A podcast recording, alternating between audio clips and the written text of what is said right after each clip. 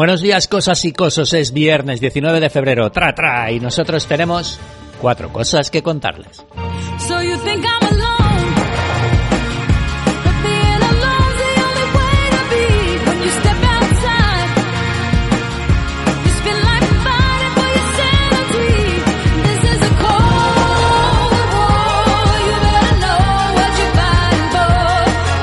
Por si no se han enterado ustedes, en Texas hace un frío que pela, físico y del otro. Del del tiempo ya se están recuperando y el sábado hará casi calor, pero del otro... Por un lado, el alcalde de Colorado City, Tim Boyd, publicó en Facebook un post en el que decía Nadie te debe nada a ti ni a tu familia. Estoy harto y cansado de la gente que busca una maldita ayuda. El post se ha borrado misteriosamente, chofía capachao. Por si eso fuese poco, llamó vagos a sus conciudadanos y les exigió que se busquen la vida para conseguir agua y electricidad.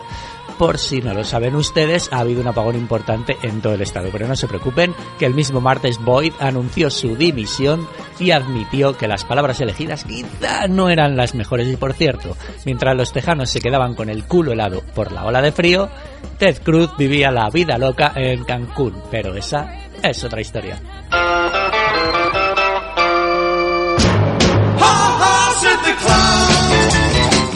Señora Chicheñore, con todos ustedes, el chenado de techa, Ted Cruz, el hombre que publicó una ley para prohibir los viajes en los albores del coronavirus, el hombre que criticó a otros senadores demócratas por viajar y los llamó en Twitter hipócritas, más que hipócritas, Ted Cruz, señoras y señores, se piró a Cancún en plena ola de frío y apagón en su estado. Eso sí, sus defensores han llegado a niveles kafkianos al decir que ha hecho muy bien en irse porque así ha ahorrado agua. Es verídico, no nos lo estamos No es una noticia de pachachos, aunque lo parezca. Su equipo se dio cuenta de que se estaba liando pardísima en las redes y lo montaron en el primer avión de vuelta a Houston, pero se filtró que estaba en la lista de espera para un upgrade a primera clase y vuelta a empezar. Y como todos los chistes buenos, que se acaban a la segunda. Señora y señores, de Cruz, Pachacho Universal.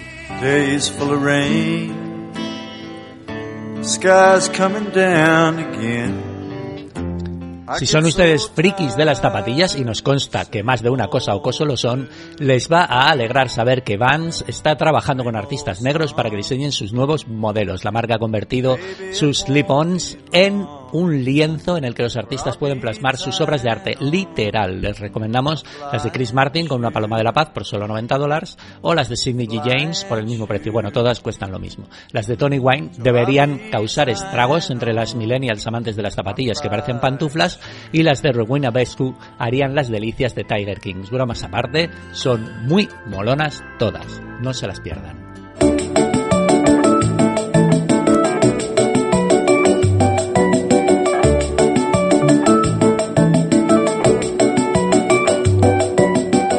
La guerra es lo que tiene, que lo deja todo muy desordenado y solo que de romper y de romper cosas. Por eso el fotógrafo Diane Rad está tratando de salvar su amada Beirut de sus estragos. Rad trabaja haciendo fotos de pisos para una inmobiliaria, pero le empezaron a llamar la atención los palacetes de la ciudad. Ya saben ustedes que Beirut estaba considerada la París o Roma, lo que ustedes prefieran, de África en su momento. Se cansó de fotografiar por fuera a estos iconos de arquitectura libanesa del siglo XIX, mezcla estilos mediterráneos, otomanos y europeos y quería verlos por dentro, pero la mayoría son privados y no se puede entrar. También les recomendamos su serie de fotos tomadas desde ventanas, bueno, que digan tres. Les recomendamos todo lo que haga. Entren en su web y vean las fotos porque son un verdadero espectáculo.